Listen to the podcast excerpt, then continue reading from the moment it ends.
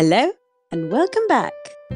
This podcast is about two individuals, two different lives, living in two different countries, coming together to build a meaningful virtual friendship over a microphone and a cup of coffee. Care to join us? I'm Rakshit. I am Ishita, and, And we, we are pleased to meet you.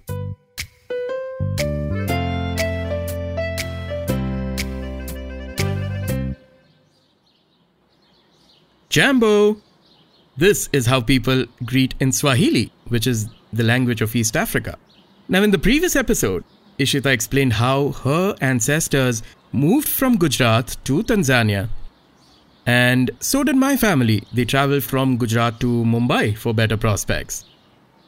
And as beckoned by Ishita, I'm now here in London, and this does give me a, a vague memory of when I was here on a on a school trip uh, to Europe, and when I was probably just around 15, and we only had 48 hours in in this city, and we crammed all the touristy places like you know the Big Ben and Buckingham Palace all on a coach ride, and like every respectable Indian tourist, we were all playing Antakshari, not giving a rat's bum about what the guide is telling us.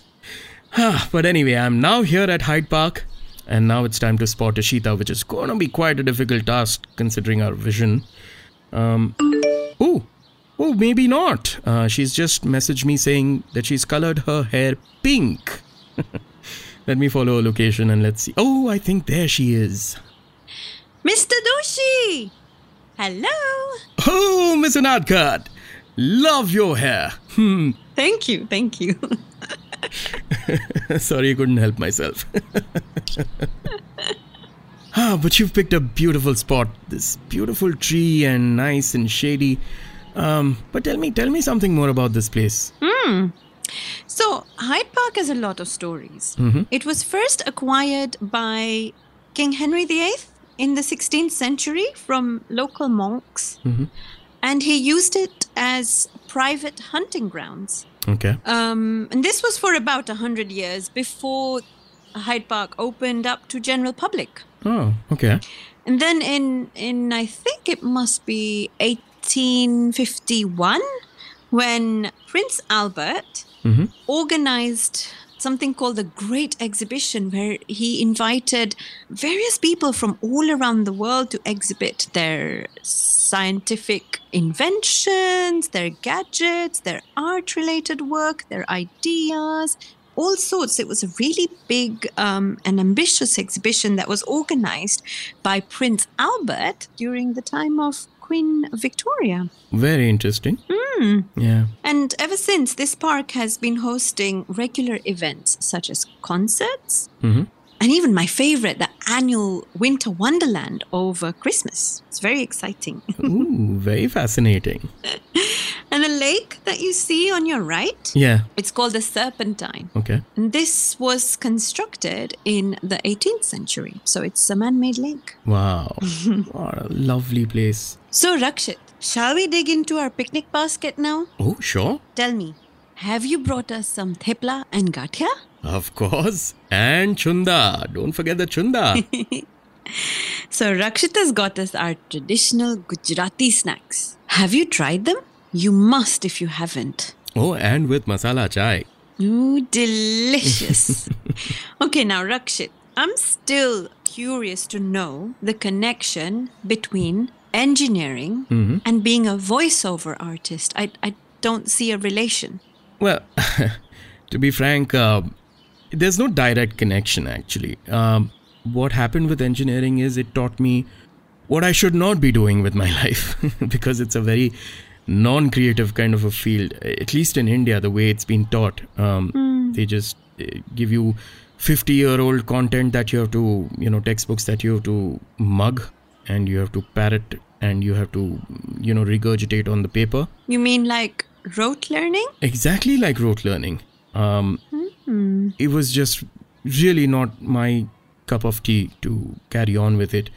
So I guess after two years of you know gaining as much experience as I could of you know living outside my home, being independent, living with uh, you know three other roommates, people dynamics, all of that.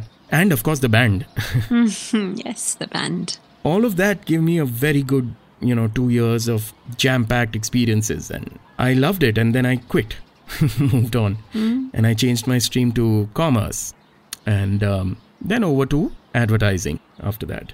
Okay, I, I I can see a little bit of connection here. Okay, yeah, yeah.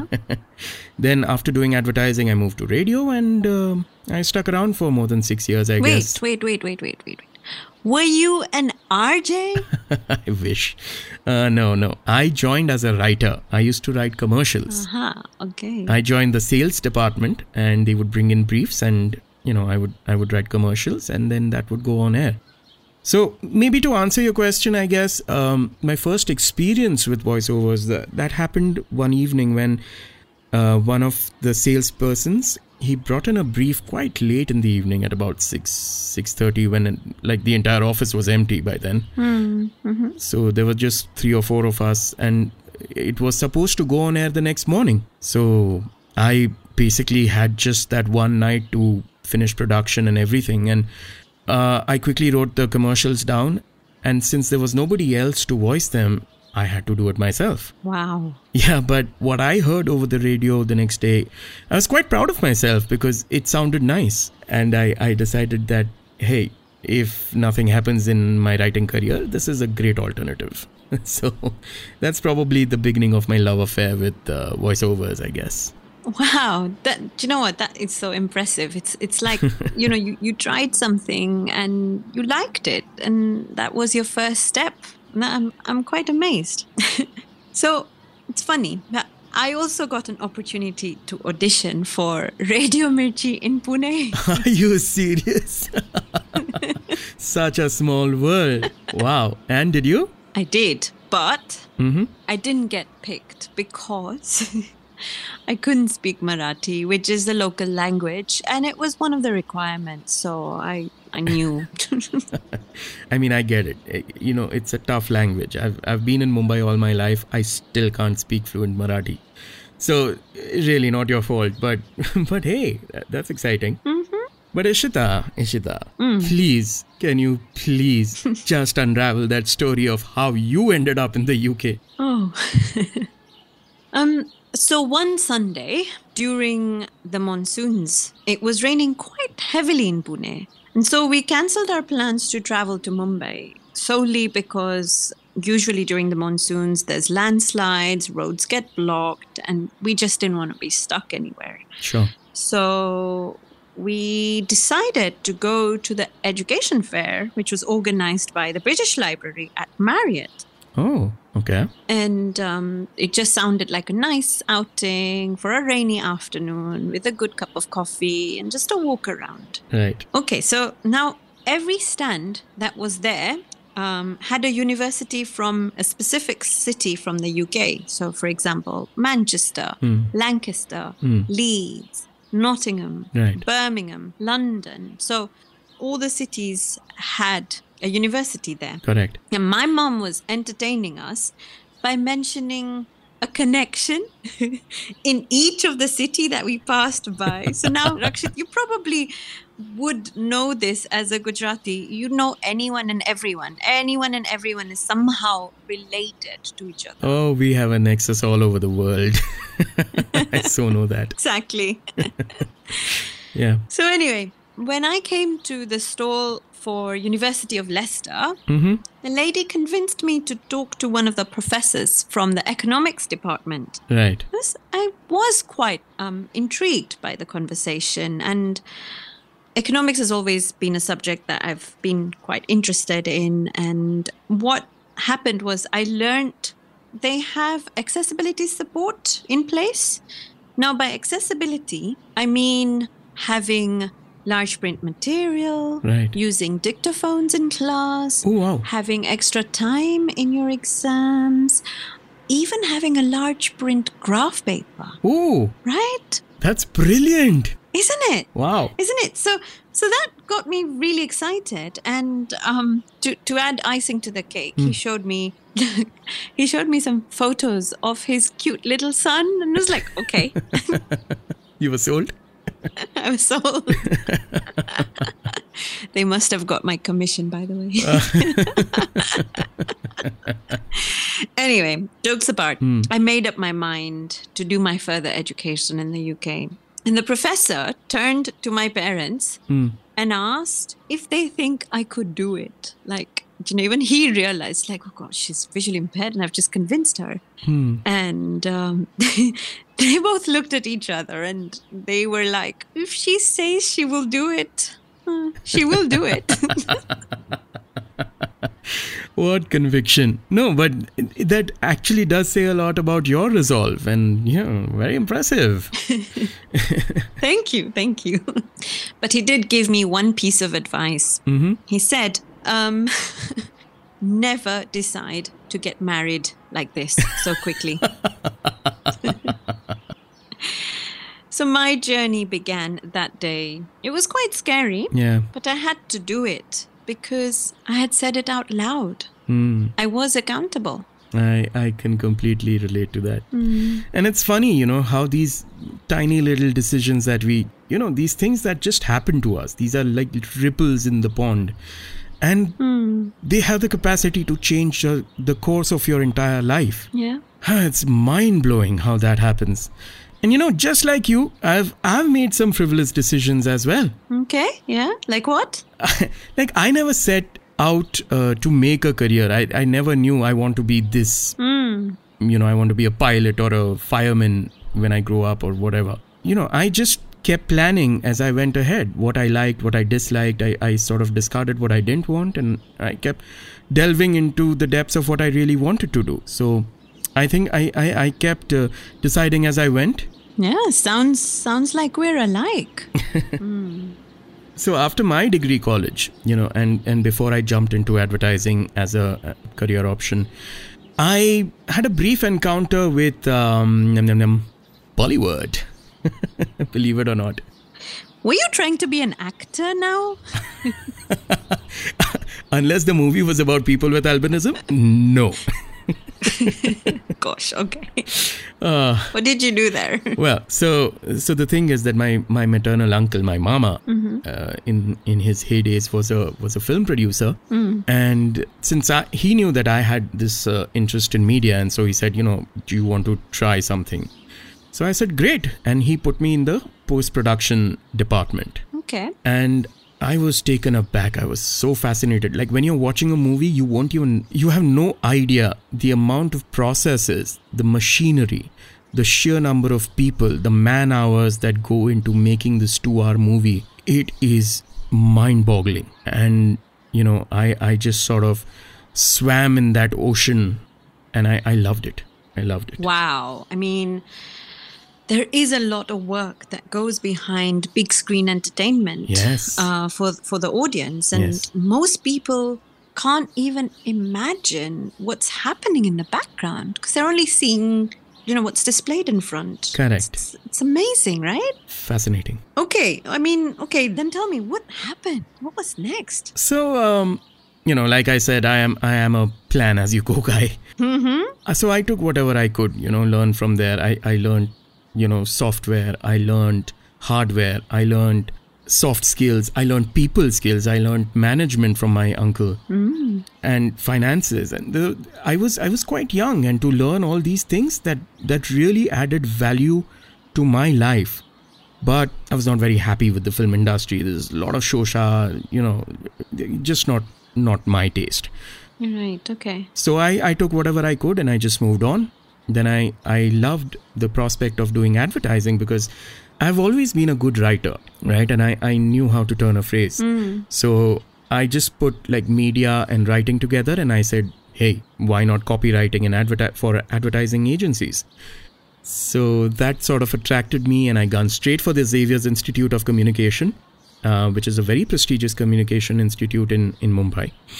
And uh, I got in in the first round. Wow. Yeah, I just fell in love with advertising, you know, as a career after that. So the thing is, Ishita, um, normally after doing something like this, like an advertising course and a course in marketing, people would probably want to take up um, a job at at an ad agency, right? Okay. Yeah. Yeah. Yeah. Not me. I, I went for the for the younger, mm, less loved child of media known as radio.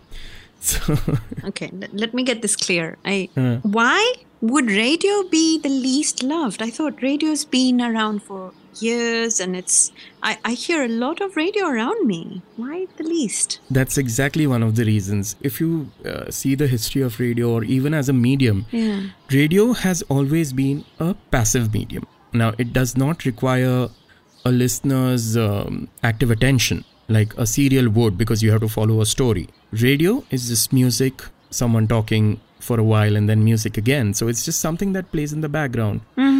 So, that being the case, it's while it has uh, sincere listenership, you'd be surprised to know that if you look at the pie chart, radio's listenership is probably under 10% of the entire media consumption.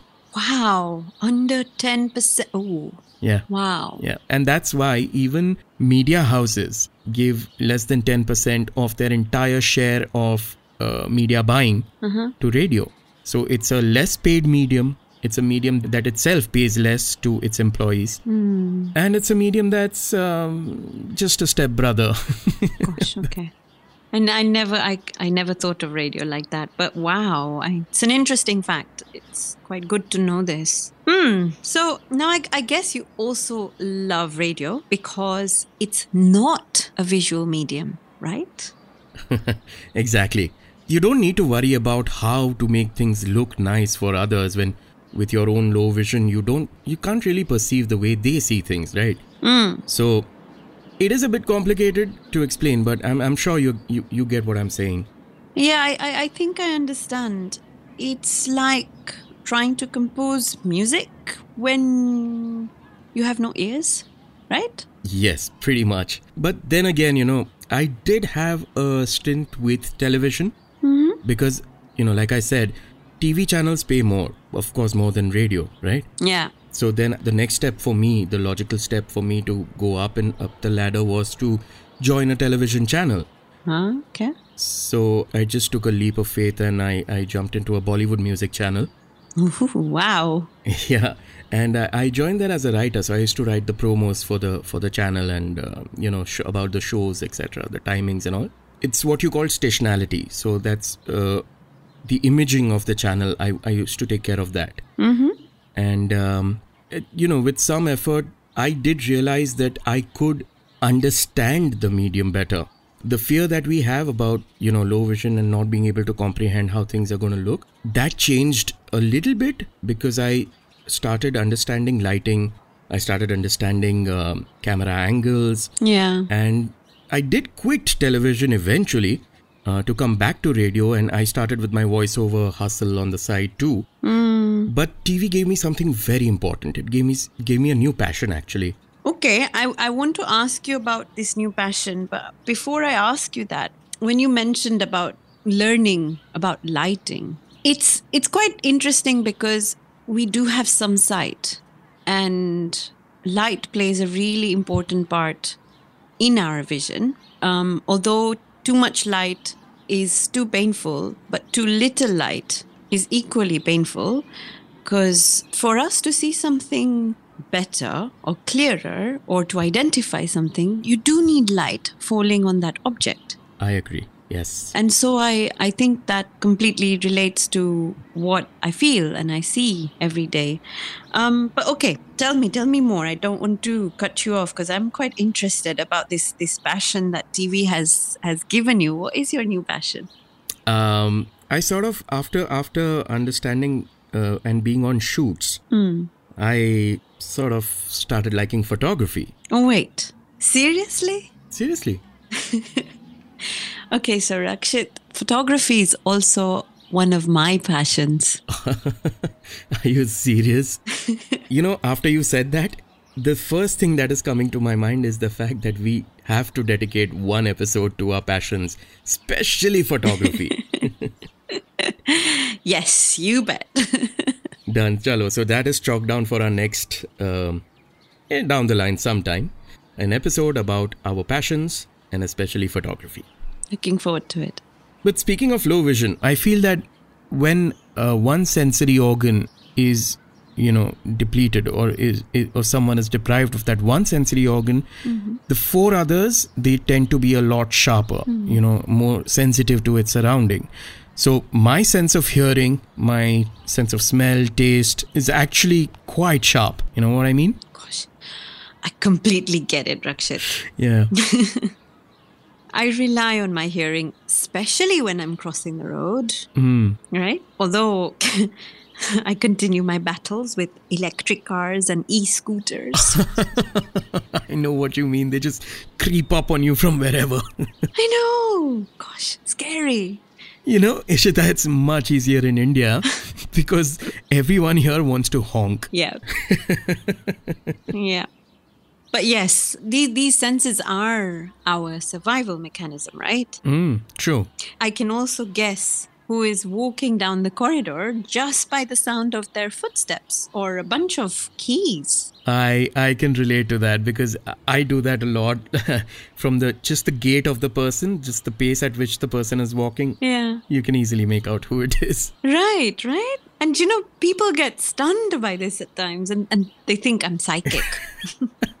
make that two of us. I've freaked people out by saying, you know, this person is coming and he's going to be in in three, two, one, and bam, the door opens.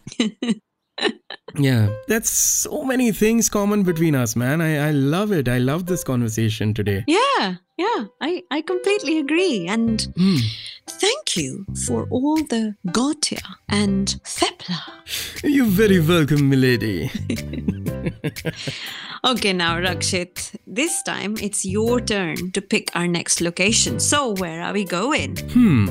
So tell me this. How do you like the sound of waves with a cool breeze blowing through your hair?